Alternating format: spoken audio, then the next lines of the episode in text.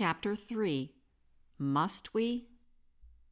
Naturally, the question arises so can we only get back to God and reattain perfection by way of Jesus? The answer is this yes and no. It's a paradox, but indeed, both answers are correct. Believe it or not, you can get to heaven through any of the world's great religions, including the non Christian ones in which you can find absolute truth. You don't need to leave your church or temple or faith. If you are being spiritually fed in the faith you are accustomed, stay there.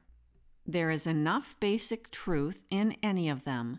You just need to find out what the truths are that you need for your own personal development and then actually put them into practice.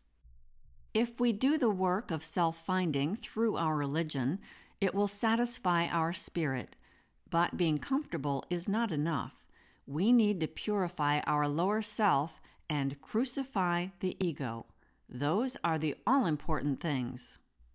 Wherever and however we find the necessary help to accomplish this doesn't much matter, even if Christ is not part of the equation. Through the work of self purification, we will raise our level of consciousness to such a degree that we will be open for truth about anything, including the truth about who Christ was and the role he played in the history of creation.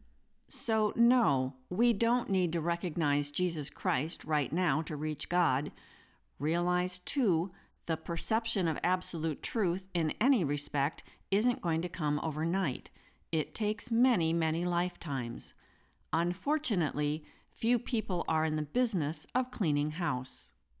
Sometimes we need to spend quite a bit of time just preparing the soil. If there is a bunch of stubbornness in the soul, absolute truth is not going to take root. Stubbornness and self will, in fact, are the biggest boulders in our way. Although any imperfection can be a pebble in our shoe, we've all got some rock picking to do. Our willingness to recognize Christ as the Messiah and the most exalted of all created beings doesn't alter the fact of this one little bit. Now, that doesn't mean we should pray to Jesus. Only God should get our prayers. What God wants from us is some gratitude, appreciation towards the one without whose deeds the connection back to God would have been severed. Maybe we're not ready to feel the love about this, and that's okay, but when the time comes that we are, then we need to be able to show some thanks for the one who deserves it Jesus. That is God's will. And we don't need to be a Christian to do this. Just as all religions have enough good in them to help people with their process of purification, all religions also contain errors. Only follow what your higher self longs for. The rest will take care of itself. But that doesn't change the fact that we may want to have some open hearted appreciation for the one we owe the most, next to God. Don't disregard Christ so quickly.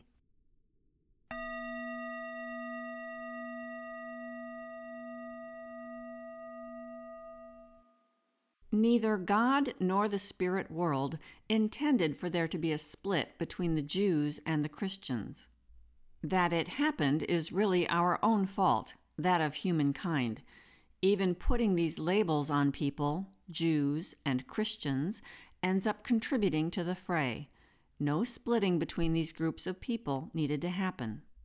Splitting is chaos, and it is the nature of the fall of the angels, or the result of it, with all its miseries and hatefulness. Splitting is separation from God.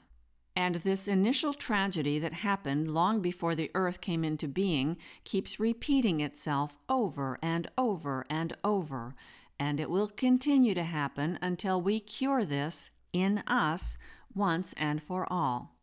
So, what's the end game here, the goal?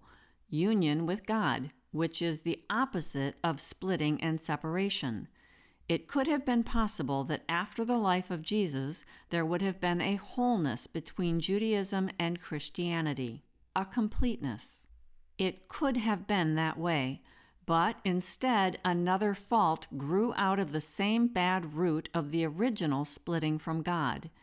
So, do we really need Christ to get back to God? In the last analysis, yes.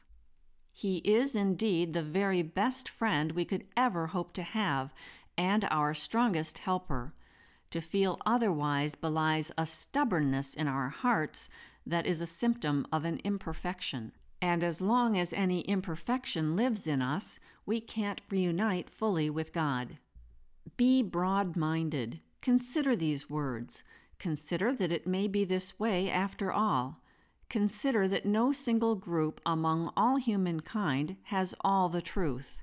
Truth, like everything in the spirit world, is a paradox of unchangeable form that is constantly in flux. It's like a wheel that is unchangeable in its basic form, but constantly turning. If you were to lift the veil that covers a segment of the huge wheel, you may see one detail behind the veil. Someone else, at another time or place, will see something quite different. Maybe your observations coincide, Maybe not. The wheel is always turning, so it changes. The other may even see something contradictory, but the connection between the parts is behind the veil. If the whole wheel were visible, humanity could stop fighting. Then, even when religious concepts contain errors, it could be possible to see the grain of truth on which they have been based. Search to see other aspects of truth, no matter where they present themselves from. God is truth, as well as wisdom, beauty, and love, all of which can be found through the doorway of always asking, What is true? And don't get lost in the immature notion that stubbornness is a sign of character. We don't ever want to deny truth for such petty reasons, simply because they show up wearing fancy clothes.